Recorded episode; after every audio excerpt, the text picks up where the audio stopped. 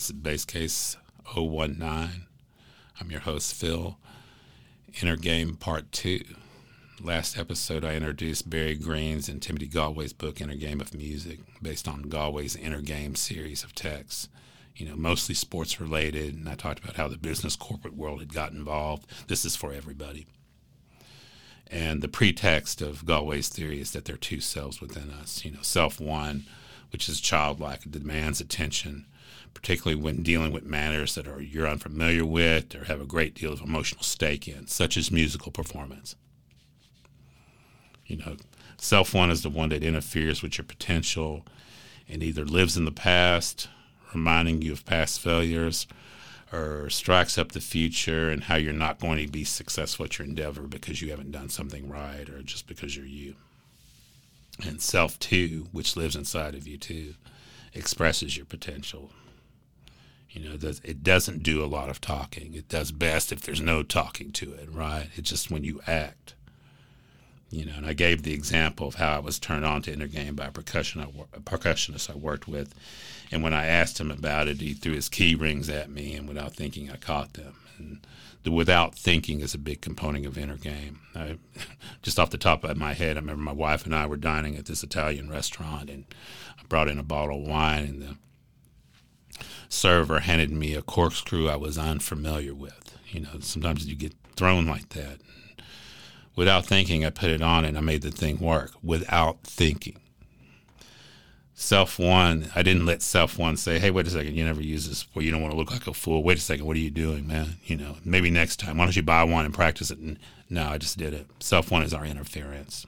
You know, it contains concepts on how things should be.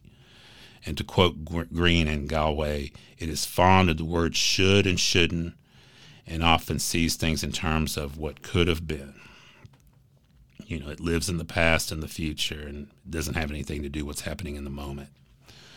And that self two is that vast reservoir of potential within each of us. When self two moves or acts or gets control by not getting control, it allows us to perform with that gracefulness and ease that you've you've everybody has experienced at one time or another where they just do something.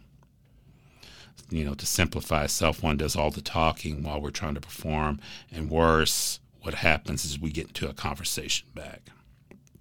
And without with those two voices, self two can't enter the equation and sits quietly. So that unthinking state, the losing of ourselves, to stop caring so much, you know, and I'm talking about the concepts out of effortless mastery and free play and now inner game, get lost. And we have to let go. And that's the title of chapter seven of Green and Gallwey's book, Inner Game, Letting Go how do we shut down self one and its harmful voice? Do we, as we're driving to the gig, say, I'm not going to do any self one today? Maybe. There's eight techniques listed in chapter seven. I'm going to run down three of them. They're three that I like a lot and I use with my students. At the beginning of this chapter, I'm going to quote The way people fall asleep is a perfect illustration of inner game principles at work. Falling asleep is something you know how to do, and yet can't do it deliberately when your conscious mind is running a mile a minute. That's on page 88. The harder we work to try to fall asleep, the more that it evades us. And I can speak on years of experience of this. I'm not a good sleeper, and I need perfect conditions to fall asleep. But many of us have been there, staring at the clock, trying to go to sleep, not being able to stop thinking about stuff, including how tired I'm going to be the next day. And it's the perfect analogy of self one, the voice, right? hey, you're going to be tired tomorrow. Why don't you go to sleep? Just try going to sleep. Just close your eyes and go to sleep. You only got five more hours. You know, turning off self two, you turn off the lights and you go to sleep. I can't think of how many times I've done it right. I can't think of how many times I've done it right because I'm not thinking about it. I'm going to quote the book here. The purpose of these techniques in this chapter is to deflect your attention away from self one and allow self two to allow you to fall asleep, which it knows perfectly well how to do. To allow self two to fall asleep or play music or talk in front of people. You know, in this case, perform at your ability level. You know, self two is not going to make you a, a, an excellent musician if you haven't been practicing. You know, if you're new at it, it's going to take you to your ability and sometimes beyond it the perceived ability ability level and beyond your perceptions of your ability level. You know, most players' caps on their ability level are usually too low. You know, we usually can play better than what we think we can. Here's another quote. When we're playing music, self one wants to instruct us, correct, correct us, you know, fix that note. You know, hey man, you're playing out of tune. Hey, that line's not hip enough. And generally inform us why we shouldn't trust self two letting go finally happens when we can give up conscious control and allow ourselves to receive and transmit the musicianship of self two. It just happens. Magical things happen when we let go. Werner talks about a gig with bassist Rufus Reid and how also how infectious it can be to other players when one of us lets go. Think about it. Have you ever been around somebody real nervous? What happens? Suddenly you get a little bit nervous in, in musical and non musical situations. All the music we played and listened to is in that self two. All the music we've practiced and rehearsed is built into self two. It knows about everything. Along with fundamental characteristics that allow us to be the real person we are when catching stuff, you know, like keys or playing an instrument, it's right there. You know, self one is in our is predominant up until we're about age eight, according to Gallwey. You know, that's the and then after that, that's when we start getting these self conscious things happening. Now, these techniques in the book are strategies that allow us to shut down self one and let self two emerge. Now, here's technique one role playing on page 91. This is one of my favorite ones. I've used it for years. It's fun and it allows self two to emerge and it kind of blankets and cuts out self self one self two comes out and it's playing it's role playing you know for, for bass players i do i play the role of my favorite bass players you know, I think about Paul Chambers sometimes and how relaxed he looks when he plays with Miles. Check out that video of Miles doing that television show in the late 50s or early 60s, and they put the camera on Paul Chambers for a lot of it. He's looks if you didn't notice he had a bass in his hand, he'd look for like a guy waiting on a bus or something. He looks so relaxed. I want that relaxed state when I play, so I think about Paul Chambers, and thus I become PC. Mm-hmm. Other times, I want that sense of joy that I see when I watch Christian McBride play. You know, I've never seen a bass player that smiles so much and with such genuine happiness. I was watching him play with Chick Corea, and I had third row seats, and the guy smiled for the entire 75 minute set. He was enjoying himself. He wasn't thinking about it. He was total self, two, right? And I use this sometimes to remind myself how fortunate I am to be a musician and not think about how tired I am or maybe I don't want to be here tonight. You know, think about thinking about Christian McBride and that smile of his. The third one I use is John Patitucci. You know, the way he throws his entire body into this music. I've seen him play several times. His head bobs, his legs bounce. He literally dances with the instrument, whether he's playing electric or double bass. You know, I need that reminder that my body has to be involved with, with the music, particularly if I'm playing like a samba or a piece with intense syncopation. He does it without any kind of self consciousness. So you know he's total self two when he's doing that. And these are physical aspects, you know, looking calm like PC, smiling like Christian McBride, you know, dancing and, and tapping my foot and bobbing my head like Patitucci. Maybe you just want to draw off some sort of uh, mental aspect, you know, thinking about how cool Miles Davis is, you know, that cool detachment. Maybe that helps you shut down self one but be played the role of that bass player. Uh, Barry Green gives a, a, a small anecdote in there and was having a violinist play a Bach piece, and the violinist was having all kinds of trouble. And he went over to her and says, "Who's your favorite violinist?" And she told him the violinist she liked. He says, "Be that person, you know, step into that role." And immediately, the way she played changed. You know, the idea of this exercise is to allow yourself to more of your hidden musicianship by playing the way your favorite performer plays. You know that person. I mean, like I said, I've watched Christian McBride and Patitucci play numerous times. I've watched and listened to Paul Chambers. That was all I listened to when I first started doing that.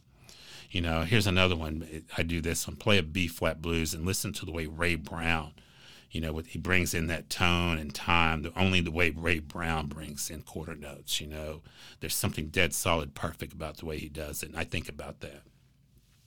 So role play you know, you choose your role. It's got to be something you like. It's got to be somebody you like.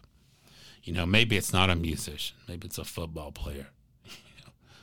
you see, CeeDee Lamb, the way he catches the ball, the way he's so relaxed, I think about that as a bass player, you know, and he's doing something very physical. something that physical, running down the field with defenders chasing you and in front of you. Certainly, I can be that relaxed playing string bass, right? Technique six, letting go to overload. In this section of the book, it's the idea to overload the senses and the brains. You know, overload overload self one you know, I do this with myself sometimes if I feel that the time is getting away from me and I want to think about it. If something's not ha- happening, maybe something is uh, uh, distracting me and I've got to get back in there. So I'll start counting the beats in the measure, you know, while I'm walking the line. One, two, three, four, boom, two, three, four. You know, one, two, it, four, one, two, triple it, boom, two, three. I'll start counting vocally my lines singing my lines. You know, I have my students do the same thing if I feel they're losing concentration. Uh, or I might have them call out the changes on the downbeat of each measure B flat, mm, E flat, mm, E flat. Mm, and it allows the sense to start focusing on something beside that self one stuff of, hey, man, you're not doing it right, or this isn't hip enough, or this sounds bad you know self one can't talk over this. And that, and in another respect it's even more valuable. It's something we should be doing. Singing aloud the lines we are playing is really connecting us to the music. You know if you know the lines the singing is easy you know like satin doll. You know let's say i got called to do that you know so i pick up the bass and and under my under the volume of a ba- bass if i'm playing the head dee ba doo doo da Be do dum, be ba do do da, ba do da, dee do da, ba boo dee um, boom, ba dee do do do. And I'm bringing my mental aspect into it, and there's no way the self one can jump in and go, hey, wait a second, you're not doing it right right? Singing the melody while playing a bass line connects me to the music. I can sing the changes too in a two feel. D, G, D, G, E, A, E, A, A, D, D, A flat, D flat, C, F, E, A. You know, I'm singing what's happening. I'm completely connected to it. You know, I don't have to stand there with my mouth closed all the time. That's another episode in the future. That's a little taste of it, but it's good for you to do that think about that voice. You know, that's the voice, the real voice that's connecting to the music. You know, self one, like I said, can't jump in because it can't transmit over that. So think about that, singing the lines.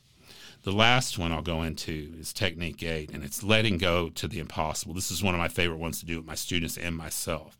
Now, in this section, Barry Green is taking tennis lessons with Gallwey, and Tim asks him to do, he says, go to the impossible and Gallwey tells Barry Green to stand at the net and that Tim's going to take some shots, fire some balls at him.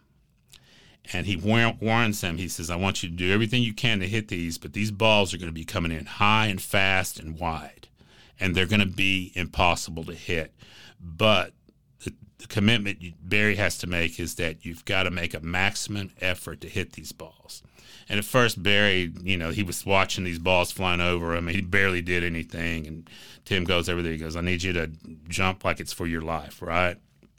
So the third time he fires a ball for him, and Barry jumps, makes the leap of his life, and the rack top of the racket clips the ball, right? So he's finding something. It's not what you think. You know, I'll quote from the book when you have no intention of succeeding, but let go to the impossible, impossible things sometimes happen. Now, I do this with my students in both private lessons and combo and JE. In private lessons, when the student gets to the point that she or he can walk a B flat blues bass line over changes, you know, which is like a, we do it at a medium tempo of 120, I'll kick it to 180 and tell them to go for it. And it's the same thing. I'll say, don't drop away. You've got to totally commit to this. You know, and it's and it's the same thing that happens with Barry Green. The first couple times they throw their arms up, you know, and I say, no, let's try it again.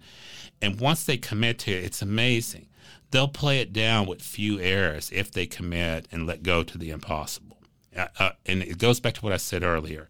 Our potential is much greater than we give ourselves credit for. We cap it at a much lower level. I'll do it in combo. You know, I'll have the entire band play something like "Now's the Time," but bring up bring it up forty or fifty clicks, and they're surprised because there's always a couple that are game for it, so the band has to fall into it. We did it in JE recently. You know, we were playing uh, "Recorda Me" by Eric Richardson and I took the tempo up right before the concert while we were warming up. And I saw the look of surprise, but everything held. You know, there was that group dynamic of 22 guys doing it, right? These larger groups get to it faster because of that group dynamic herd mentality. So try that. It's very good. You know, if you're used to, and I'm always talking about a default walking tempo that most bass players have. You know, I'll say, hey, walk in F blues, and it'll be right there in that sweet spot about 130. I'll go, no, no, wait a second and kick it up to 180 and say, do what you can. And it's amazing what's there. Okay. Now, this, you know, I've given you a little taste of these books. And I recommend you checking them out because there's a lot more to them. You know, I'm giving if, Barry Green or uh, Nachmanovitch or Kenny Werner hears these, please know I'm just giving a superficial view of them. I want students and bass players to check these books out. Okay, I'll talk to you soon.